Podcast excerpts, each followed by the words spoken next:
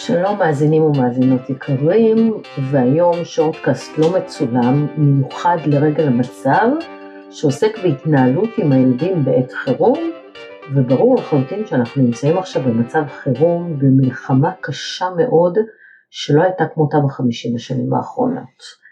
סף החרדה וגם הטראומה של כולנו, קרובים או רחוקים מהדרום, גבוה במיוחד, ותקופות כאלה הן תקופות חריגות מאוד. מאוד מאוד.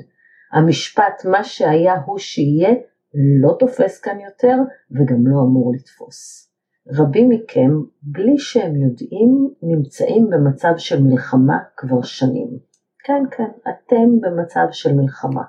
לפעמים זו מלחמה שקטה עם מי שהיה בן או בת הזוג שלכם בעבר, עם מי שבחרתם להביא ילדים לעולם, ואחרי הפרידה כל האהבה, כל הקשר, הכל נשכח, וזה הופך להיות עוין, יש עוינות קשה שיכולה להימשך גם שנים ארוכות ונמצאת שמה מעל וגם מתחת לפני השטח. העוינות הזאת, השנאה להורה השני, התיעוב, זולגים גם לילדים. כן, גם אם אתם מקפידים לא לערב אותם. סביר להניח שאם יש ביניכם עוינות קשה, היא תזלוג לילדים. ההגנה עליהם היא אף פעם לא הרמטית, והם מרגישים אתכם, הם מרגישים את האנרגיה שלכם. ילדים במצב של מתח מתמיד מהמצב בין ההורים, מהמעברים ביניהם, השנאה ביניהם, הם ילדים פגועים. ילדים פגועים. הנפש שלהם נפגעת מהעוינות ביניכם, גם אם אתם חושבים שלא. ודרך אגב, לא משנה בני כמה ילדים, לפעמים הם בני 25 ועדיין השנאה הזאת בין ההורים שלהם שורטת להם את הנשמה. עכשיו תחשבו שעל הפגיעה הזאת שלהם נוספה הטראומה הקולקטיבית שבה אנחנו כולנו נמצאים. המלחמה שנפתחה נגדנו בשבת במפתיע, מאות הנרצחים, החטופים והנעדרים ואלפי הפצועים זו טראומה קשה. ואני מנצלת את הבמה הזאת של הפודקאסט כדי להפציר בכם לבחור את המלחמות שלכם. יש אחת גדולה מאוד שנכפתה על כולנו. כל מי שחי במדינת ישראל חווה עכשיו משבר קיומי. אנחנו כולנו נמצאים תחת מלחמה על הקיום שלנו. את המלחמות הקטנות יותר, בבקשה שימו בצד.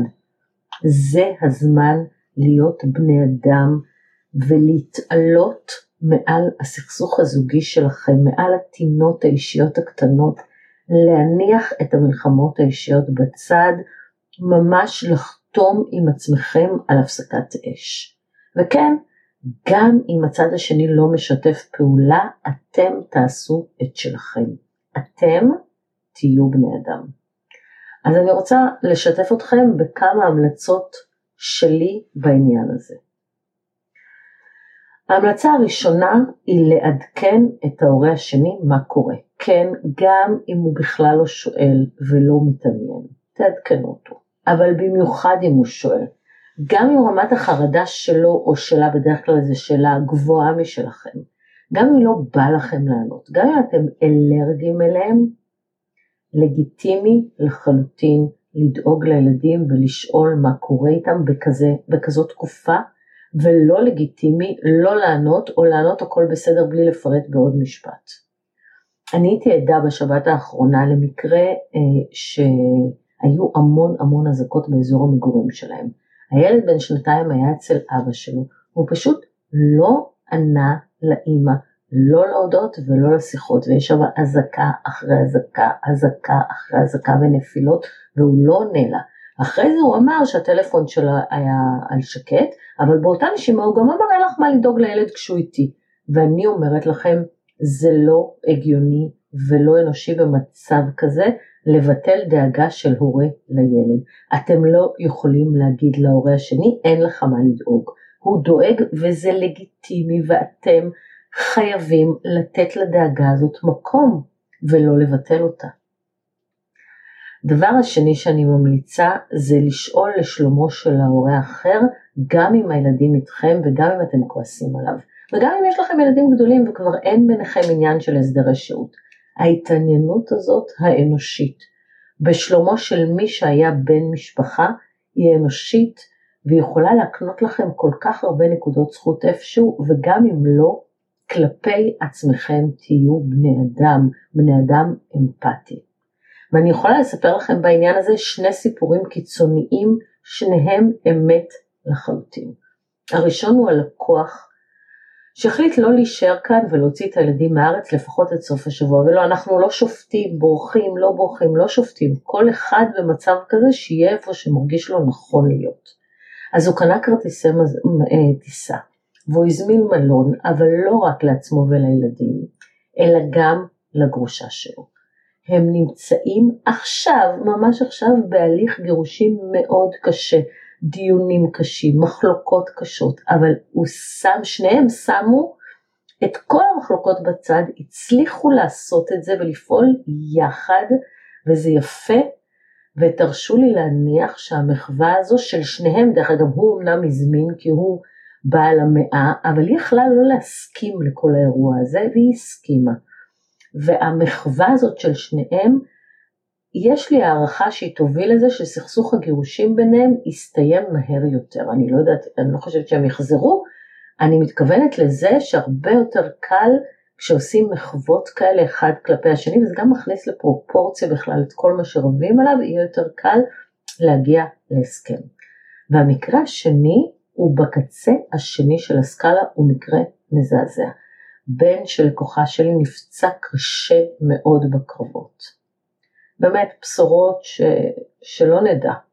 היא התקשרה להודיע לאבא שלו שנמצא איתה בהליך גירושים, דרך אגב פחות קשה מה... מההליך שסיפרתי לכם של הזוג שכן נוסעים ביחד, והוא ניתק לה את הטלפון, מודיעים לו הבן שלך פצוע קשה והוא מנתק את הטלפון.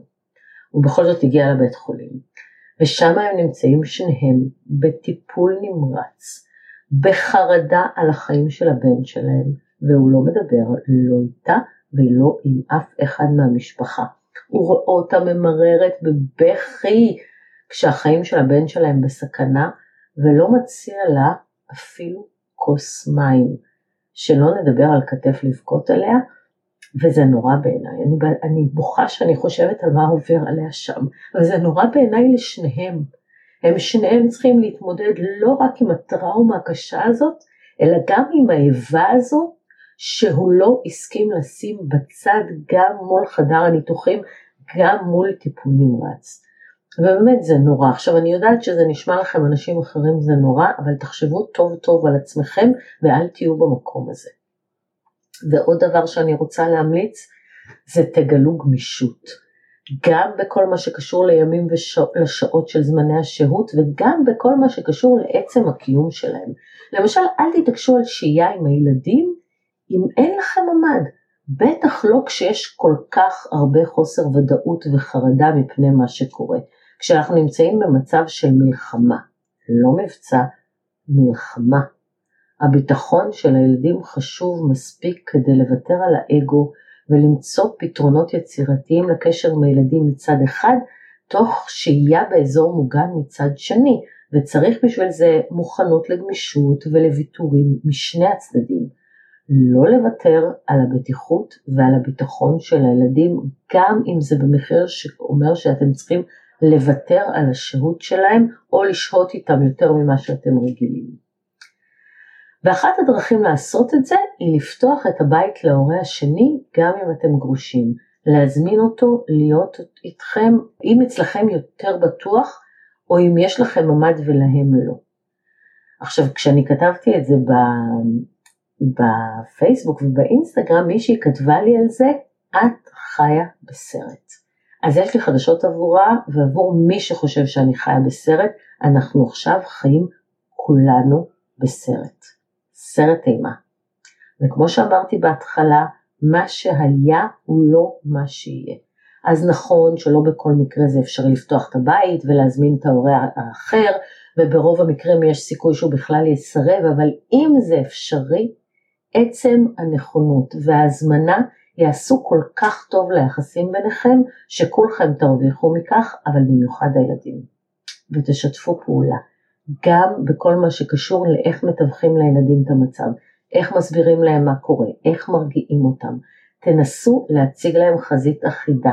תתייעצו יחד עם אנשי מקצוע אם אתם נמצאים, נמצאים באזורים אה, רגישים או שהילדים נחשפו לדברים קשים או שזה ילדים עם, עם צרכים ספציפיים ובכלל תתגייסו ביחד למען הילדים שלכם ואם נסכם את הכל במשפט אחד שאימא שלי הייתה אומרת במיוחד בתקופה הזאת קודם כל תהיו בני אדם. זהו. אם הפקתם ערך מהפרק הזה, אנא תעבירו אותו לעוד מישהו ושתפו אותו ברשתות החברתיות, ואם הצלחנו לעזור לילד אחד במדינה הפצועה שלנו, עשינו את שלנו. מאחלת לכולנו ימים טובים.